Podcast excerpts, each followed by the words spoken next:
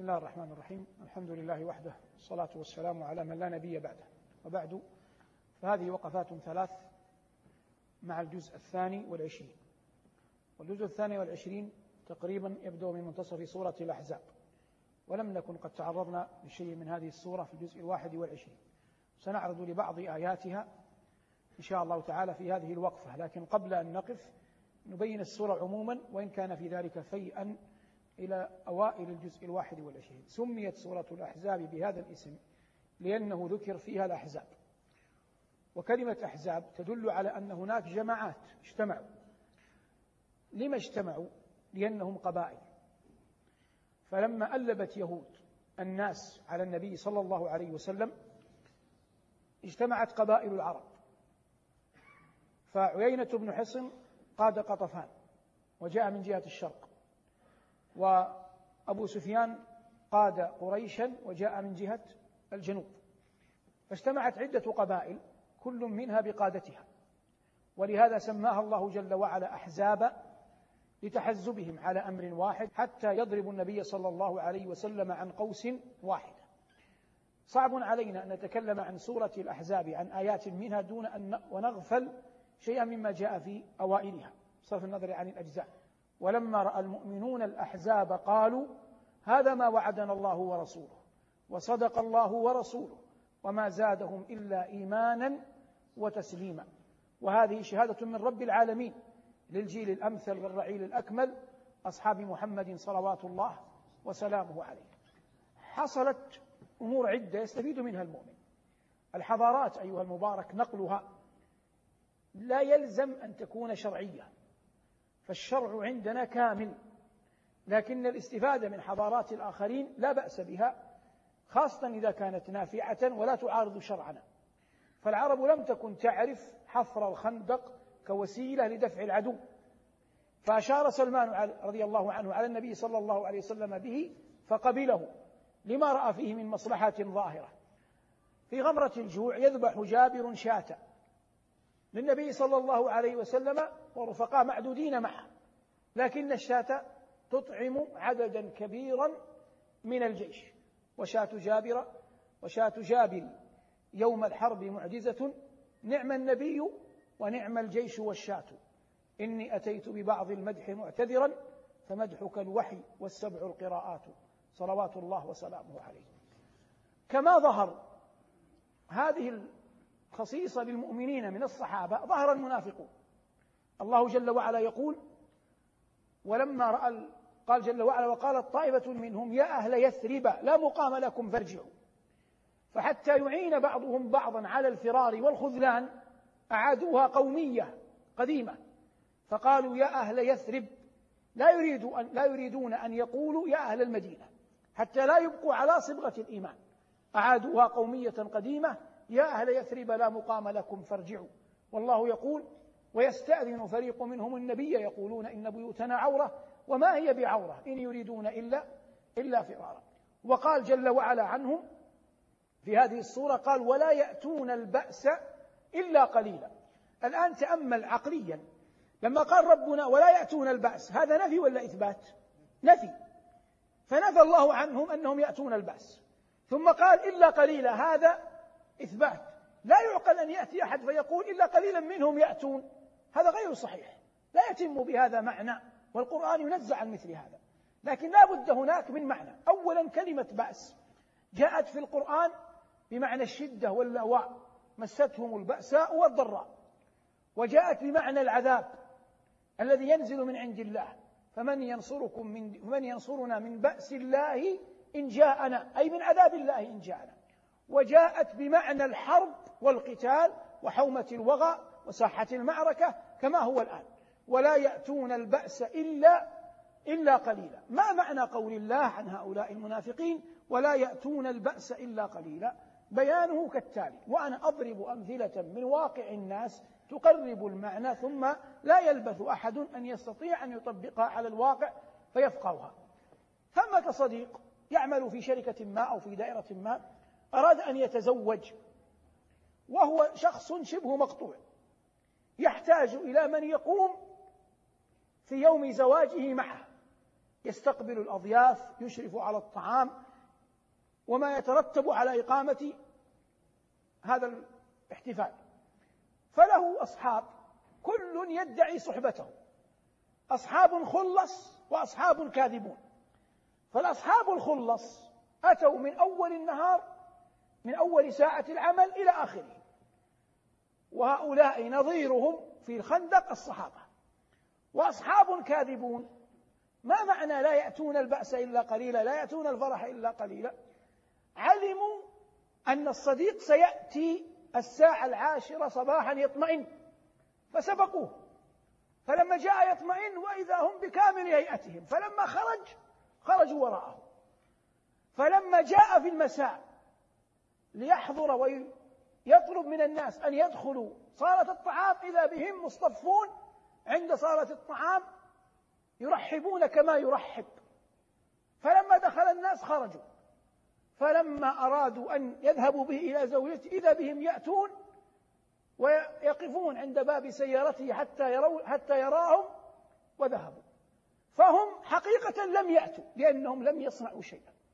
وهم في نفس الوقت احتاطوا لأنفسهم حتى إذا جاء غدا إذا جاء الغد قالوا كنا معك كذا وكذا وكذا. وهم في حقيقة الأمر لم يصنعوا شيئا. فالخندق حفر والنبي صلى الله عليه وسلم قسم الصحابة إلى مجموعات. وكل جماعة أناط بهم قطعة من الأرض يحفرونها. فالصحابة الخلص يتناوبون يقومون بالأمر. هؤلاء إذا سمعوا أن النبي جاء يريد يقول توجيها جاءوا ووقفوا وسمعوا فالنبي يراهم وإن خلص صلى الله عليه وسلم إلى غيرهم انصرفوا هم إلى بيوتهم ولم يصنعوا شيئا. فأثبت الله لهم ما صنعوه ونفى الله عنهم ما لم يصنعوه وبين جل وعلا في الآية كله أنهم لم يكن منهم عون لنبيه صلى الله عليه وسلم. قال جل وعلا ولا يأتون البأس إلا إلا قليلا. وقال جل وعلا في الصورة من المؤمنين رجال صدقوا ما عاهدوا الله عليه. الصدق مع الله هو الدين كله. ولهذا قال الله يا أيها الذين آمنوا اتقوا الله وكونوا مع الصادقين. والإنسان إذا صدق مع الله يصدقه الله.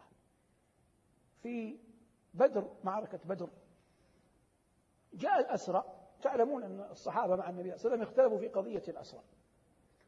فآخر الأمر اتفق على أن الأسرى هؤلاء يدفعون عوضا. فإن دفعوا عوضا خلي سبيلهم. فالعباس بن عبد المطلب كان أحد الأسرى كان يقول أنا آمنت. فقال الله جل وعلا قل لمن في أيديكم من الأسرى. إن يعلم الله في قلوبكم خيرا يؤتكم خيرا مما أخذ منكم. أنتم الآن فديتم أنفسكم. وأنتم أحد أمرين. إن كنتم صادقين أنكم تريدون الدين ما دفعتموه عوضا سيعوضكم الله إياه. وإن كنتم كاذبين فإنكم أنتم أو غيركم أو سواكم لن تعجزوا الله. كان العباس صادقا فجمع مبلغا كان مدخرا وفدى به نفسه. ثم إنه بعد أن عاد إلى مكة وأعلن وبقي على إسلامه لا لأنه خرج من الأسر بقي على إسلامه آتاه الله أرقاء كثيرون كثيرين قرابة العشرين فكانوا يعملون له ويأتون بالمال له فكان يجمع في اليوم في الشهر كذا كذا ألف. فهو يقول عوضني الله خيرا وإني لأرجو بعد ذلك من الله الجنة. لأنه صدق مع الله والله وحده من يتولى السرائر والصدق مع الله هو قوت القلوب وهو السبيل الأعظم إلى رحمة علام الغيوب. هذا الموقف الوقفة الأولى من الجزء الثاني والعشرين وخصصناها للتعريف بمجمل سورة الأحزاب. تعالوا ساعة نؤمن جميعا. مع القرآن. مع القرآن. الوقفة الثانية مع قول الله جل وعلا يا أيها الذين آمنوا لا تكونوا كالذين آذوا موسى فبرأه الله مما قالوا وكان عند الله وجيها. يا أيها الذين آمنوا اتقوا الله وقولوا قولا سديدا يصلح لكم أعمالكم ويغفر لكم ذنوبكم ومن يطع الله ورسوله فقد فاز فوزا عظيما. إلى آخر الآيات. كانوا يقولون لا يتوارى موسى عند اغتساله إلا رداء فيه ورموه بداء معين. فاغتسل ووضع ثيابه على حجر. فإذا بالحجر بعد أن فرغ من غسله يجري. فأخذ موسى يجري وراء الحجر. حتى وصل إلى الملأ من بني إسرائيل فرأوا جسده على أحسن ما خلق الله. فكان في جريان الحجر بثيابه تبرئة من الله له. قال الله بعدها وكان عند الله وجيها ولا ريب أن من أعظم الدلائل على أنه كان وجيها عند الله أنه قال عنه ربه قال رب اشرح لي صدري ويسر لي أمري واحلل عقدة من لساني يفقه قولي واجعل لي وزيرا من أهلي. فأكرم الله هارون بالنبوة. كرامة لمن؟ كرامة لموسى. أكرم الله هارون بالنبوة والرسالة. كرامة لمن؟ لموسى. هذا معنى قول الله جل وعلا وكان عند الله وجيها وموسى عليه السلام كان فيه شيء من السمرة. ولهذا لما أمره الله أن يخرج يده قال له تخرج بيضاء من غير سوء لأن كونها بيضاء منيرة تخالف هيئة جسده من هنا تكون تكون الآية. قال الله جل وعلا وكان عند الله وجيها يا أيها الذين آمنوا اتقوا الله وقولوا قولا سديدا. ما القول السديد؟ القول السديد إن كان في أمر الدين فهو ذكر الله. وإن كان في أمر الدنيا فهو الذي يدل على كمال عقل صاحبه. والمقصود من ذلك القول أن يكون القول مما يرفع أو يكون به صلاح الدنيا والدين. والإنسان مخبوء تحت لسانه. قال الشافعي لسانك لا تذكر به عورة امرئ فكلك عورات وللناس ألسن وعينك إن أبدت إليك معايبا فقل يا عين للناس أعين على أنه ينبغي أن يعلم أن من عدم القول السديد ما يسارع الناس فيه من الخنا والفجور والطرائف البذيئة وما أشبه ذلك عياذا بالله مما يتلبس به بعض من لا خلاق له. ومن القول السديد الأمر بالمعروف والنهي عن المنكر ونصح الناس وأعظمه كلمة التوحيد لا إله إلا الله. على أن الإنسان وإن قرأ في القرآن ما يدعوه إلى صالح العمل فليعلم أن التوفيق من الله. تسمعون بأديب اسمه ابن مسكويه. اتخذه أحد الخلفاء العباسيين مؤدبا لولديه. فكان الولدان يجلسان عنده ويتلقان لديه العلم والأدب. فكان في ذات يوم وهو يدرسهم ضحى أخبرهم بأن الإنسان قد يعثر برجله فلا يلبث أن يقوم.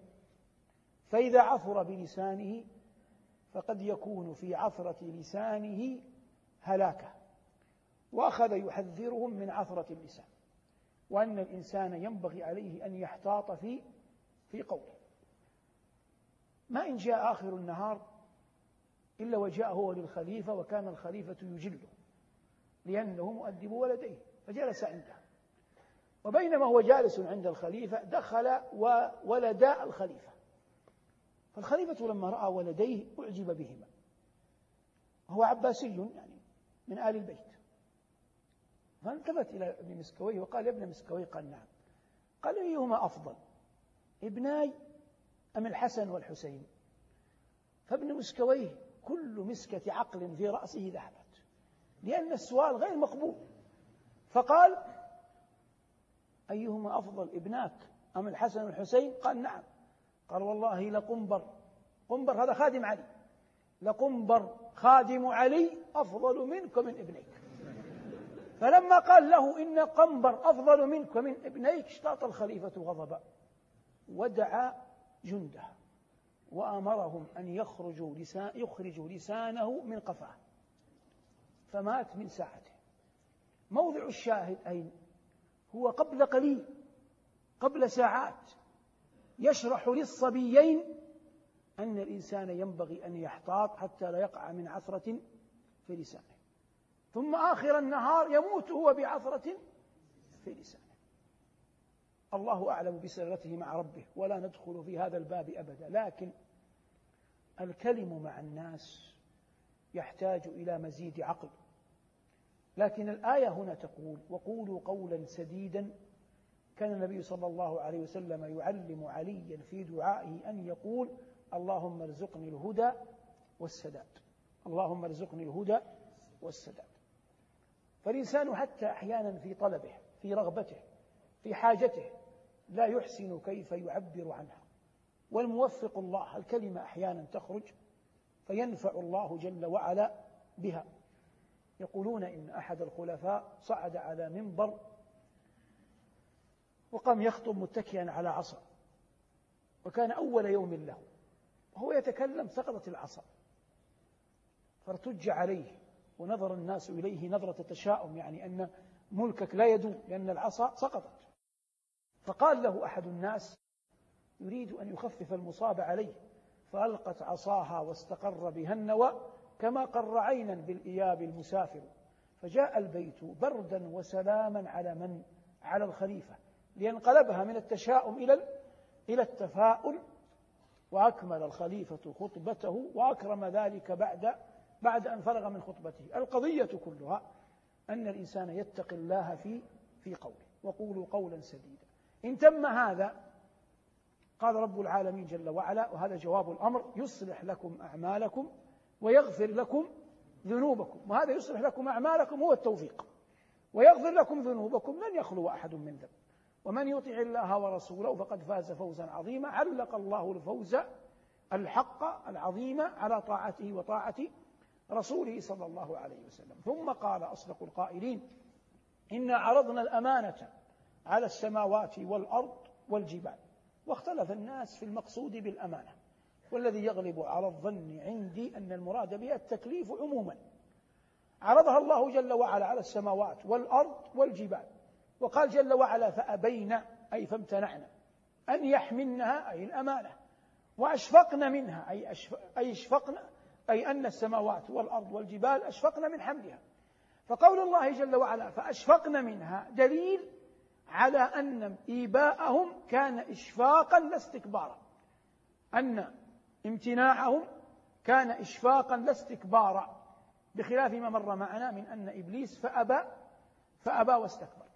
فأبين أن يحملنها ثم قال الله جل وعلا وحملها الإنسان. أي أمانة التكليف. كان ظلوما جهولا ظلوما لنفسه وهذا جنس الإنسان الكافر. ظلوما لنفسه جهولا بربه. الإنسان الكافر ظلوما لنفسه جهولا بمن؟ جهولا بربه. لما قلنا ظلوما لنفسه؟ لأنه يعجز أحد أن يظلم الله. وما ظلمونا ولكن كانوا أنفسهم يظلمون. ثم قال الله ليعذب الله المنافقين والمنافقات والمشركين والمشركات ويتوب الله على المؤمنين والمؤمنات وكان الله غفورا رحيما. ذكر الله جل وعلا الطوائف الثلاثة المنافقين وأهل الإشراك والمؤمنين. فحكم بالعذاب على أهل النفاق وعلى أهل الإشراك وقدم أهل النفاق لأنه قال جل وعلا في سورة أخرى والقرآن يعضد بعضه بعضا إن المنافقين في الدرك الأسفل من النار. والنفاق هذا كان على زمن النبي صلى الله عليه وسلم يظهر بعضهم الإيمان وهو يبطن الكفر مع أنه يرى النبي عليه الصلاة والسلام ويسمع قوله لكن الهداية من الله. ثم لما ذكر أحوال أهل العذاب أردف بذكر أحوال أهل النعيم. فقال جل وعلا ويتوب الله على المؤمنين والمؤمنات. وتوبة الله على عبد تعني رحمة الله جل وعلا بذلك العبد وقبول عمله وعفو ذنبه ومحو زلله. وهذا كله من دلائل غفران الله جل وعلا لذلكم العبد ورحمته به. ولهذا قال الله وكان الله غفورا رحيما. وكان الله غفورا رحيما. وهما اسمان عظيمان لربنا تبارك اسمه وجل وجل ثناؤه هذه آيات ختم الله جل وعلا بهن سورة الأحزاب. تحدثنا عنهما تحدثنا عنها إجمالا في وقفتنا الثانية من الجزء الثاني والعشرين. وننتقل بكم إن شاء الله إلى الوقفة الثالثة.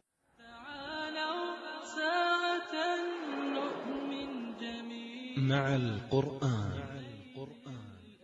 مع القرآن. هذه الوقفة الثالثة من الجزء الثاني والعشرين. وهي عند مقطع آية. قال ربنا إنما يخشى الله من عباده العلماء. الخشية هي الخوف المقترن بالإجلال. هي الخوف المقترن بالإجلال. والأسلوب في الآية أسلوب حصر.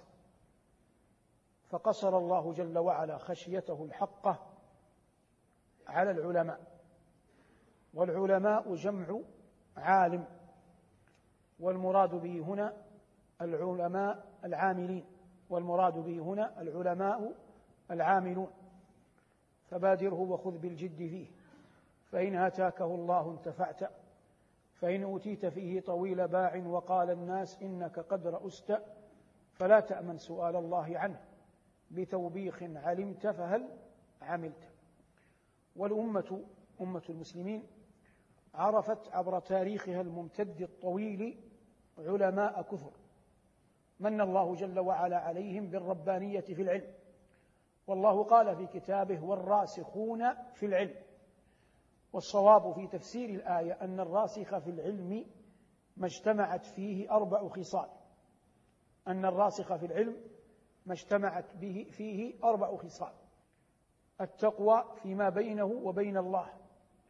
والزهد فيما بينه وبين الدنيا والتواضع فيما بينه وبين الناس والمجاهدة فيما بينه وبين النفس أي بين نفسه. وقول الله جل وعلا إنما يخشى الله من عباده العلماء. هذا تكليف عظيم وهو تشريف في الوقت نفسه. لكل من حمل العلم الشرعي في قلبه. ولا بد من أن يقترن العلم بالعمل. وقد قلنا إن ثمة آيات ثلاث هي التي تجعل قلوب العلماء تجل. قول الله تبارك وتعالى أتأمرون الناس بالبر وتنسون أنفسكم؟ وقول الله جل وعلا حكاية عن شعيب وما أريد أن أخالفكم إلى ما أنهاكم عنه. وقول الله جل وعلا تأديبا لعباده يا أيها الذين آمنوا لم تقولون ما لا؟ ما لا تفعلون كبر مقتا عند الله أن تقولوا ما لا تفعلون. والعلم نور يقذفه الله جل وعلا في قلب من يشاء. والعلم نور يقذفه الله جل وعلا في قلب من من يشاء. لكن يحتاج من يطلبه إلى عقل يرزق به كيف كيف يقبل العلم. أما أن يأتيه الإنسان ثم يريد أن يبز أقرانه لتوه أو ماء يبدأ يطلب العلم حتى يتقلد صبغة الإنكار العليا. فيأتي لمسائل حارت فيها أفهام وزلت فيها أقدام وسكت عنها كبار أهل العلم والعقل والفضل ثم يريد أن يخوض فيها. هذا أول المهالك وقد مر ربما معنا أن أبا حنيفة رحمة الله تعالى عليه كان له تلميذ يقال له أبو يوسف. وكان أبو حنيفة كلما شعر أو رأى في أحد طلابه قدرة أذن له أن يعلم. وكان أبو يوسف أنجب طلابه لكن أبا حنيفة لم يأذن له. فبقدر الله مرض أبو يوسف. فعاده أبو حنيفة فوافق أن أبا حنيفة لما زاره كان أبو يوسف في شدة المرض. فخرج من عندي وهو يقول إنا لله وإنا إليه راجعون. لئن مات هذا الغلام ليفقدن العلم أحد رجالاته. فلما لقد كنت أعده للناس من بعدي وخرج. عاد الطلاب إلى أبي يوسف قالوا له إن الإمام يقول كذا وكذا وكذا. ما لبث أبا أبو يوسف أن برئ. فلما برئ لم يعد للحلقة. واتخذ لنفسه حلقة في مسجد آخر. فبينما أبو حنيفة يدرس قال ما فعل الله بأبي يوسف؟ قالوا برئ. قال أين هو؟ قالوا اتخذ مسجدا حلقة في مسجد بني فلان. فقام أحد الطلاب وقال اذهب إليه. وقل له إن غسالا استودع ثوبا من رجل ليغسله. فلما جاء الرجل ليأخذ الثوب أنكر الغسال أن يكون قد أخذ شيئا. فهل له بعد ذلك تاب الغسال؟ فاستدعى صاحب الثوب وأعطاه الثوب مغسولا فهل له أجرة أو ليس له أجرة؟ فإن قال لك له أجرة قل له أخطأت وإن قال لك ليس له أجرة قل له أخطأت. أخذ الشاب القول من الإمام وذهب إلى الحلقة فرغ أبو يوسف من الدرس قال له الخبر. مكث أبو يوسف قليلا قال ليس له أجرة. هذا مالئ يده من الجواب قال أخطأت. قال نعم نعم له أجرة. قال له أخطأت وخرج. ففطن أبو يوسف أن هناك أحدا بعثه فعاد إلى الحلقة. فلما عاد وجلس تحت قدمي أبي حنيفة كما كان يجلس قال له أبو حنيفة يا أبا يوسف عادتك إلينا مسألة الغسال. ثم قال له كان ينبغي يا بني أن تسأل من سألك. إن كان الغسال نوى سرقة الثوب قبل أن يغسله فليس له أجرة لأنه عندما غسله غسله لنفسه. وإن كان غسل الثوب ثم رآه ناصعا نظيفا أبيض أعجبه فسرقه فله أجرة لأنه عندما غسله غسله لصاحبه. ثم قال له كلمة معنى كلمة معناها أنك تريد أن تطير قبل أن تريش. وهذا أكبر داء يبتلى به طالب العلم. أكبر داء يبتلى به داء طالب العلم. الله يقول عن أنبيائه بلغ أشده بلغ أشده واستوى. فمن قرأ كتبا وقابل علماء وطاف ديارا واستمع ليس كمن لتوه دخل خضم العلم. من الناس أو ينبغي أن يعرف أن العلم ثلاثة أشبار فشبر إذا دخله أحد ظن أنه قد علم.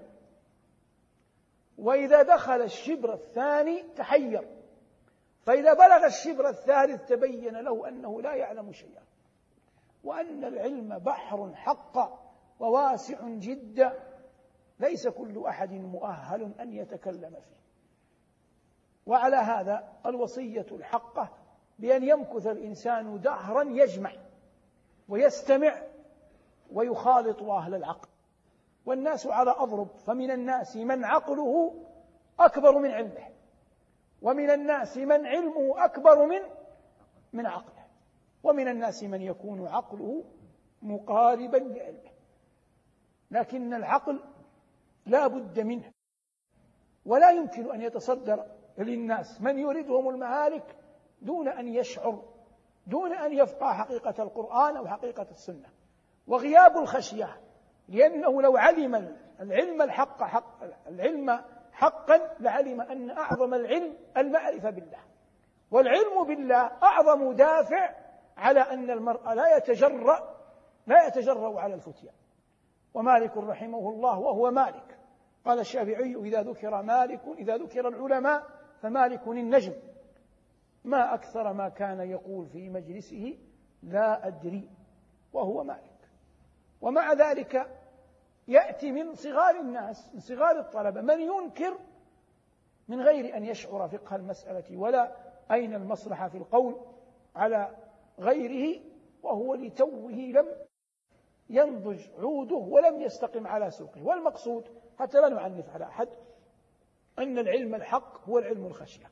فإذا فرغنا من علماء الأمة نقول لكل أحد يسمعنا. كل من أطاع الله وخشيه فهو عالم بمقدار طاعته. وكل من عصي الله فهو جاهل بمقدار معصيته. وإلا كل من أطاع الله فهو عالم حقا يقال إن الإمام أحمد رحمه الله قيل له في رجل ما كان لديه كبير علم. سأله ابنه أو أحد الناس. قال له يا أبا عبد الله إن نراك تبجل فلانا وليس معه من العلم كبير علم. قال يا بني معه العلم كله. معه رأس العلم معه خشية الله. وكفى والله بخشية الله علما. كفى بخشية الله تبارك وتعالى علما. لأن الإنسان في قبره. لن يسأل مسائل نحوية ولا بلاغية ولا ما يتفكه به اليوم علميا في المجالس إنما يسأل عن عمله عن صالح عمله أو أو عن سيء عمله. والمقصود إذا كان عمله مقترنا بالخشية فقد نجا بصرف النظر عن المتون التي يحفظها والتي يجهلها. وإن كان عمله غير مقترن بالخشية فقد هلك. فخشية الله جل وعلا هي رأس العلم كله. وقد مر معنا لئن بسطت إلي يدك لتقتلني ما أنا بباسط يدي إليك ليقتلك إني أخاف الله رب العالمين. والله جل وعلا جعل خشيته أعظم صفة لأنبيائه.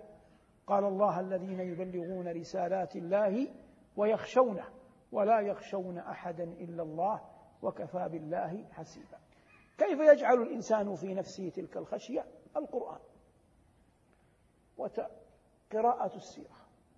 لكن قراءة القرآن والنظر في المصحف وتدبر الآيات وقراءة ما أثنى الله به على نفسه أعظم ما يورث الخشية في القلب. ألم تر إلى ربك كيف مد الظل؟ ولو شاء لجعله ساكنا. ثم جعلنا الشمس عليه دليلا ثم قبضناه إلينا قبضا يسيرا. وهو الذي جعل لكم الليل لباسا والنوم سباتا وجعل النهار نشورا. وهو الذي أرسل الرياح بشرا بين يدي رحمته. وأنزلنا من السماء ماء طهورا لنحيي به بلدة ميتا ونسقيه مما خلقنا أنعاما وأناسيا كثيرا. يجتمع في هذه الآيات أمران. أولاها هذه الأفعال لا يقدر عليها إلا الله. والآخر أن هذا القول هو قول الله وكلامه. فلا يمكن لأحد أن يقوله البتة. هذا كلام الله. يتمدح به ويتمجد ويثني به على ذاته العلية. من لم تصل به هذه الآيات إلى الخشية وأضرابها من القرآن لا يمكن أن تصل الخشية إلى قلبه والعلم عند الله. مع القرآن نحيا في سلام فخير الوقت في خير الكلام. بتفسير وأخبار حسان عن المختار مع القرآن إحساس تسامت به الأرواح في أعلى مقام.